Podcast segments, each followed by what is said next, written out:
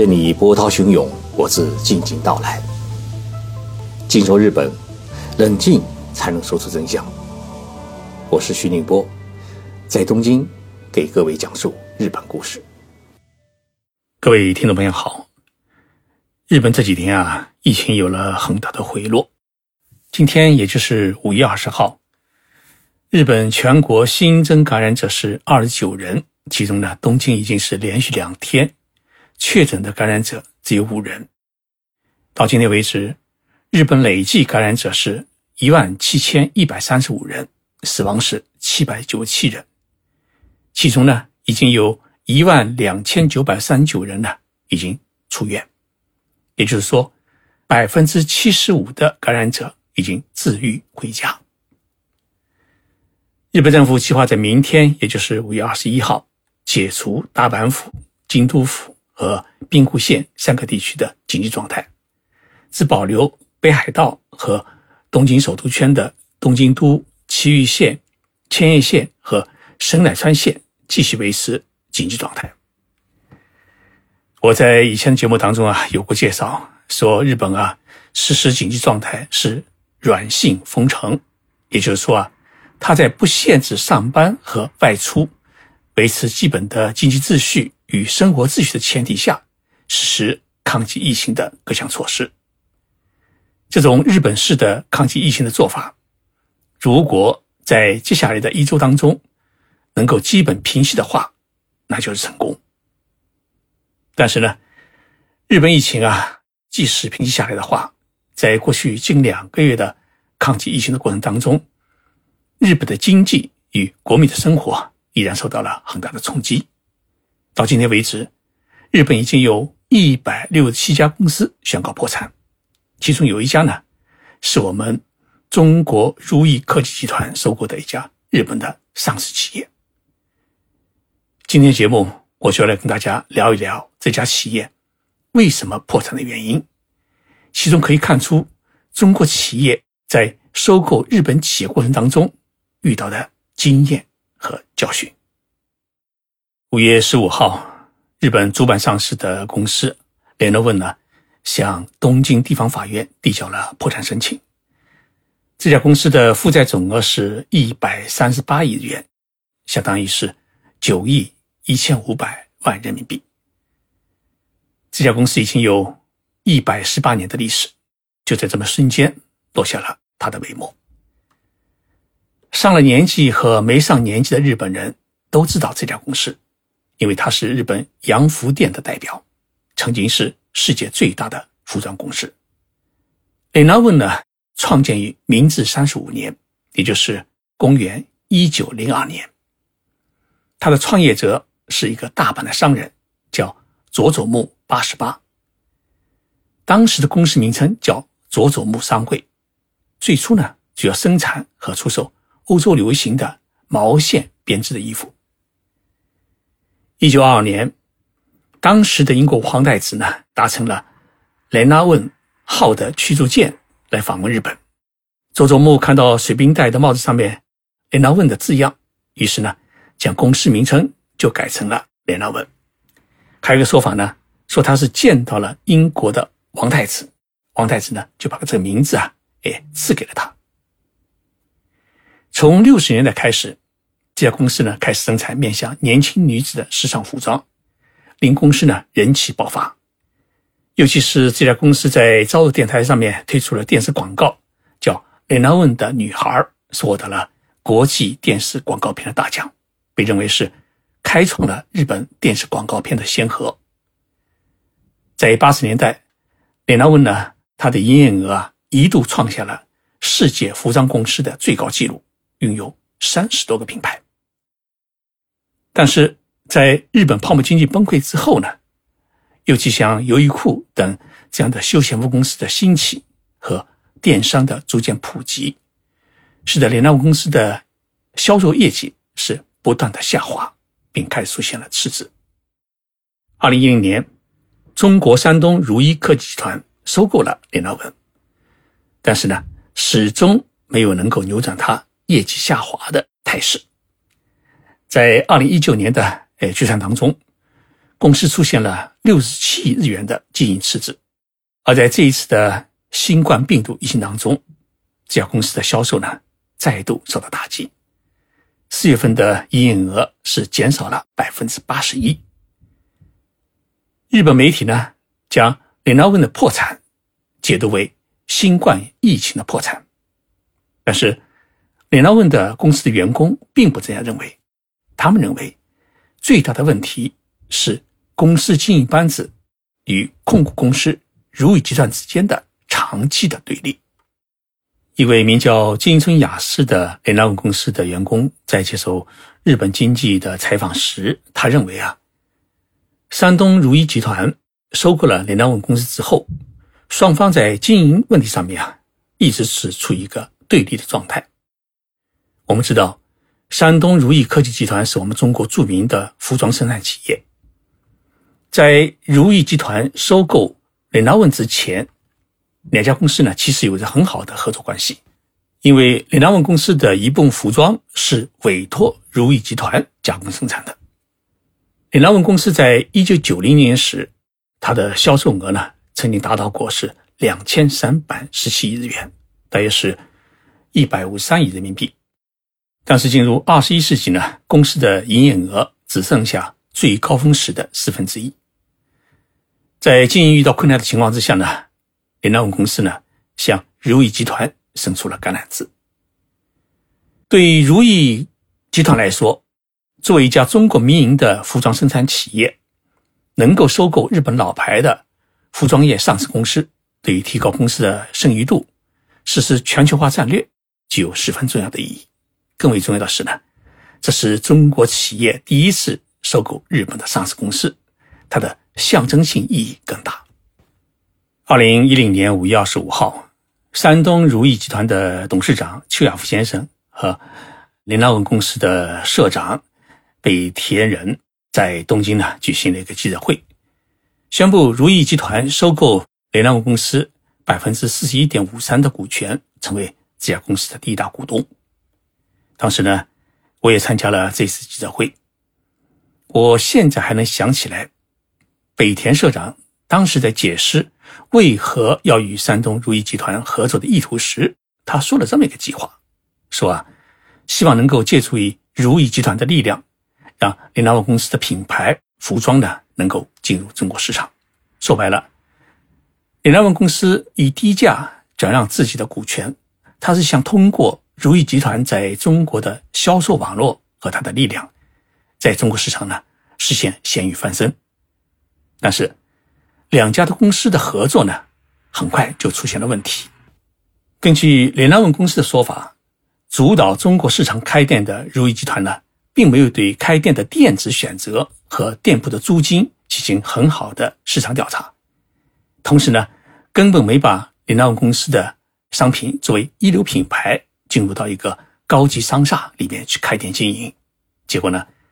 一千家店的开店计划在开到一百家时，他不得不宣布告关门。李纳文公司对于如意集团的怨气不只是这些，更对其经营作风感到无法接受。NHK 电视台在如意集团出资李纳文公司之后的第四年，拍摄了一部专题片，主题是介绍两家公司合作的恩恩怨怨，其实也是在讲中国企业收购日本企业之后的恩恩怨怨。这部专题片里面啊，讲到一个细节，说如意集团的董事长邱亚夫先生来东京签约的时候啊，是坐着私人飞机降落东京羽田机场，这让日本人想起了美国战地军司令官麦克阿瑟将军当年抵达东京羽场时的情景。同时呢，邱董事长还派出了刚走出校门不久的女儿来管理东京事务和主导中国开店。那么这一做法呢？得罪了联纳公司一大批资深的设计师，导致了公司的设计师们集体辞职。这部专题片播出之后呢，在日本社会引起了很大的反响。它至今还留下一个后遗症，就是许多的日本企业认为，千万别卖身给中国企业。为了帮助联纳公司，如意集团呢，后来又追加出资。将联联物公司呢彻底收归如意集团的旗下，成为他的子公司，并为此呢派出了三名干部来出任联联物公司的董事。对于如意集团来说，我既然出了钱，而且已经是我的子公司，那么我就应该拥有绝对的发言权和管理权。同时呢，也必要对联联物公司的经营体制进行改革，希望这家公司啊能够独立成长，至少能够自己养活自己。当时，联联物公司当中有一部分员工呢，对于自己蜚声中国企业的这种屈辱感，他十分强烈。而如意集团对联联物公司一直难以自立感到比较失望，加上新兴的如意集团与日本百年企业之间在文化和价值观上面有所不同，两者之间呢缺乏有效的融合，所以这些因素加起来，就导致了这两家公司的经营班子一直是水土不服，自然公司的业绩呢也一直是磕磕碰碰。难以起色。进入到二零二零年，双方的对立到了一个临界点。在今年三月的股东大会上面，在如意集团的主导之下，领导林兰文公司十多年的北田会长还有沈宝社长呢，都被解除了职务。联南文公司透露的破产原因说啊，在这一次的新冠病毒疫情当中，公司的销售呢。是再度受到打击，四月份的营业额呢是减少了百分之八十一。同时呢，如意集团本身也遭受了中美贸易摩擦的冲击，近年来啊业绩是十分的低迷。那么今年二月，应该支付给联南文公司的五十三亿日元，相当于是三点四九亿元人民币，也未能按时到账。这两个原因呢，也导致了公司资金是。严重的匮乏，难以为继。但是呢，我觉得呢，联纳公司将破产的责任全部转嫁给新型冠状病毒疫情和山东如意集团是有欠公道。因为长期以来啊，联纳公司的生产销售战略是一直存在问题。当优衣库等一些休闲服公司实施全球规模的生产销售一体化战略。联纳文公司呢没有跟上，它的许多的高级西服还是样样于手工制作，同时呢，它也没有走精品化道路。在销售领域，联纳文公司没有重视电商平台，而且它是一直依靠传统的百货公司和购物中心的代理店这样的销售模式，电商销售的比例在它整个的销售。额当中呢，只占百分之三。其次，产品开发是一直注重于五岁以上的中老年人，一直忽视年轻一代的需求，没有很好的创建适合年轻人的品牌。加上新科技投入缺乏，一部分物流中心还是依靠手工打包作业，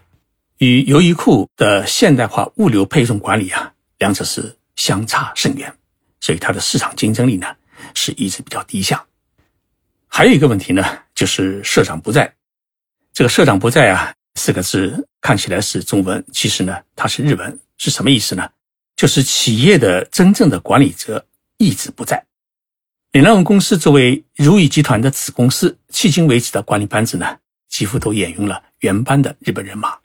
这是好事情。但是呢，许多时候，作为被雇佣的社长。在一些重大战略决策过程当中，他没有作为或者答应作为。真正的社长，也就是如意集团的董事长，却很少到公司，也就是到日本现场来进行指导和决策。这样呢，就导致了经营决策出现了断层。李南文公司的破产是新型冠状病毒疫情发生以来啊，日本第一家破产的上市公司。所以呢，对于日本社会产生的影响是很大。这几天啊，日本各大媒体、电视台都在报道这个破产案。同时呢，在疫情之后啊，对于中国企业收购日本企业，我担心呢，也可能会产生一些负面的影响。但是，不管怎么样，归根结底啊，跟不上时代的步伐，没有及时转换经营战略，应该是联达公司破产的一个根本原因。记得在二零一零年的五月份，在如意集团与联达公司的签约仪式上面啊，北田社长呢说了这么一句话，他说啊，我们将竭尽全力，希望能够作为日中企业合作的成功事例被大家记住。从内心来讲，谁都希望我们中国民营企业壮大之后收购的日本第一家上市公司，能够成为我们走出去的一个成功的典范。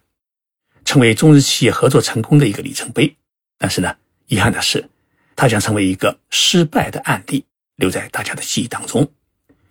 我想啊，痛苦的不只是日本的北田老社长，还有如意集团的秋雅副董事长。当然，在未来中日企业合作过程当中，这个案例可供学习、可供研究的东西很多，所以呢，我们得感激。山东如意科技集团十年来的付出，还有日本团队这么多年的努力，他们留下的经验和教训，将会成为中国企业进军日本市场的一个教科书。谢谢大家收听这一期的节目。最后呢，我为大家播放一首日本歌手手岛葵的歌曲《撒由那拉的那字》，就是再见夏天，希望大家喜欢。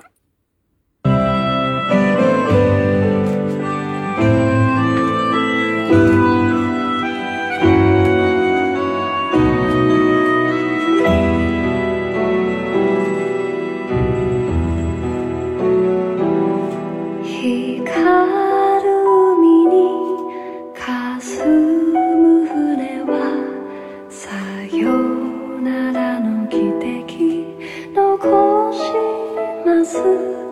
，you'd who。